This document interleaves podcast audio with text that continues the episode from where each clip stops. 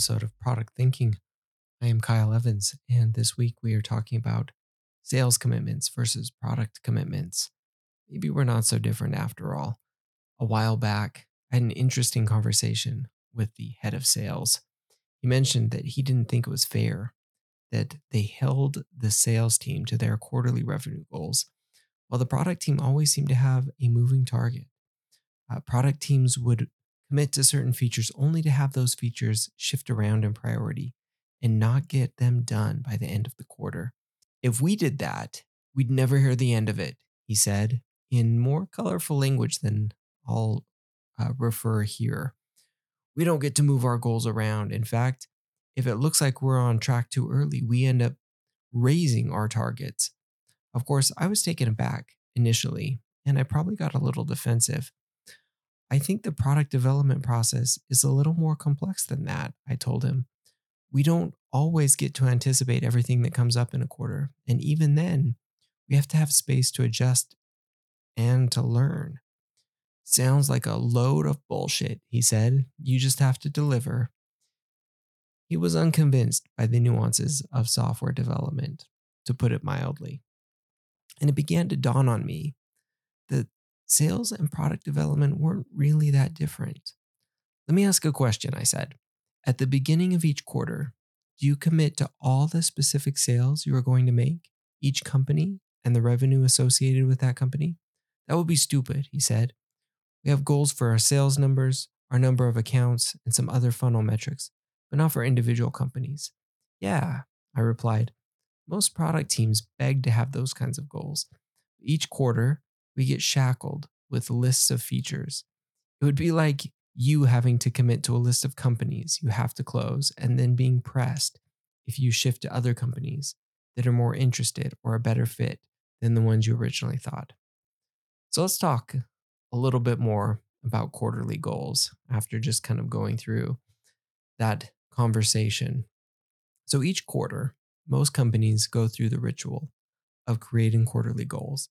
This ritual is generally known as quarterly planning or something equally original and creative, and it's always a hellish time. For sales teams, quarterly goals will generally consist of the most important thing for any sales team money, namely revenue or some form of annual recurring revenue, ARR, in the software business. There may be other goals included as well, such as number of new accounts, accounts in new markets or market segments, specific brand names, etc. But the main goal for a sales team will always be about selling, which means generating revenue. And in this week's newsletter, which of course you can find at productthinking.cc as always, I put what a traditional sales funnel looks like.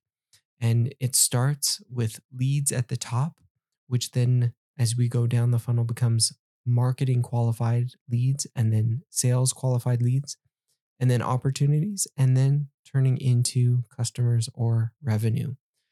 Leads come in through a variety of places such as the company's website, advertising, social media, email, etc. Marketing will then work to qualify those leads based on some form of engagement. Then the sales team can further qualify those leads based on customers who are ready to purchase. Those leads then become opportunities and eventually are won or lost and potentially become revenue for the company. The bottom of the funnel is, of course, the most important part. That's where most of the attention is and where most of the goals are for the sales team. And that's how it should be. Any other metric or goals can help drive revenue, but they are only meant to help the bigger goal. No sales team is going to spend the majority of its time worried about qualified leads or specific small deals unless those deals are for some reason uh, particularly important at the end of the quarter. It's going to focus on revenue. Uh, so I also put in a more simplified view of this same flow for sales. We have leads that move to deals, which leads to money. And that's how it goes. Appropriately, we focus our goals and energy on the end of that process. And that allows flexibility, as we'll see, in how we get there, which is so important. For product, though, And unfortunately, for most product teams, quarterly planning comprises creating lists of features for the quarter and then committing to dates for d- delivering those features. I've worked in a variety of industries and across a variety of different companies, and most have had some variation of this practice. If you don't do this, you are likely in the minority. If you do some sort of periodic feature commitment list based on some sort of calendar cycle, you are part of a very, very large club. There is no funnel necessarily for product development, but more of a cycle that consists of discovery, strategy, and delivery, where we understand our users, explore solutions, and then create them. We're constantly going through this discovery process, then our strategy and roadmap and goals and prioritization, and then product delivery. It's an ongoing process.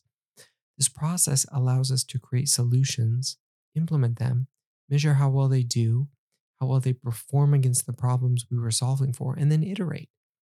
Much like what I referenced in my conversation previously, product development teams need flexibility in order to deliver the right outcomes.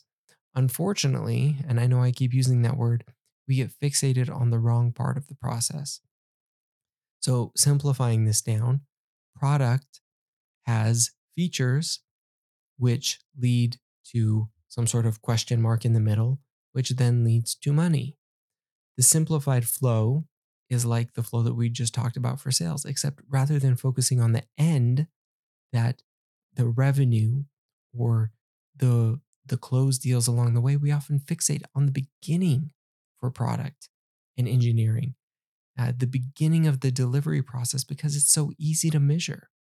And then bridging the gap between features and revenue, or whatever the key metric is, can be incredibly difficult, which is why so few companies do it.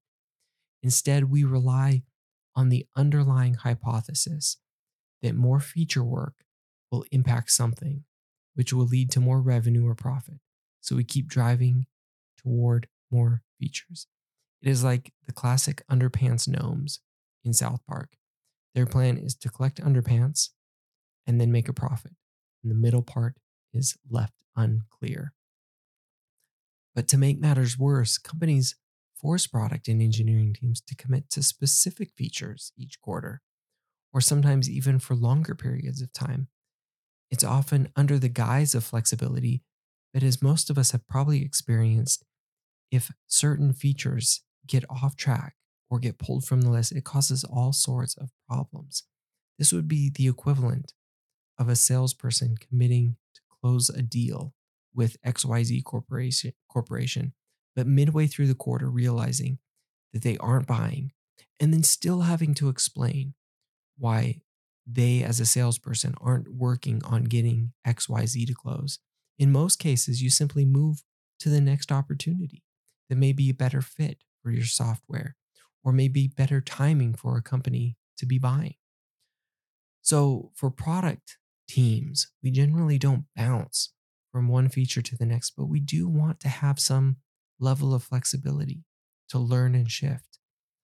A salesperson can simply close out an opportunity and move on with comments like tire kicking POS with no budget, which is an actual quote, by the way. Imagine if this salesperson had committed to having this customer signed at the beginning of the quarter should they have to go through a change process? Should they have to report it up to executives? Or should they just close it out and move on to the next deal? For product teams, we beg for this same type of treatment. We would love to report on high level goals and initiatives and the impact they're having on the business while having the flexibility to shift certain features contributing to those goals. If changing the home screen can drive the most impact, then we focus on that. But maybe after a few iterations, we learn it hasn't had the impact we expected. That may mean we should pivot, or it may mean we need to stick with it for longer. Either way, it could mean a shift in the feature work for, for the quarter, which is why a list of features will always be a bad idea. You know, I initially balked at the idea that sales and product should be treated the same But then I realized it is exactly what we're always asking for. We want the focus to be on the impact, not the features. So let's keep moving in that direction, getting away from the wrong commitments and getting better about making the right type of commitments so we can get away from the quote bullshit, as my former colleague liked to say. So there you have it. That is this week's discussion on sales commitments versus product commitments. Maybe we're not so different. Uh, if you liked this, don't forget to follow us wherever you get your podcasts and head over to productthinking.cc, sign up for the weekly newsletter, uh, subscribe to the paid version or the free version, whichever you would like, so you don't miss out on that. And of course, follow us on social media uh, at Product Thinking, just one T in the middle for the social medias. And you can follow me at Kyle Larry Evans. And until next time, keep questioning all those assumptions. We will talk again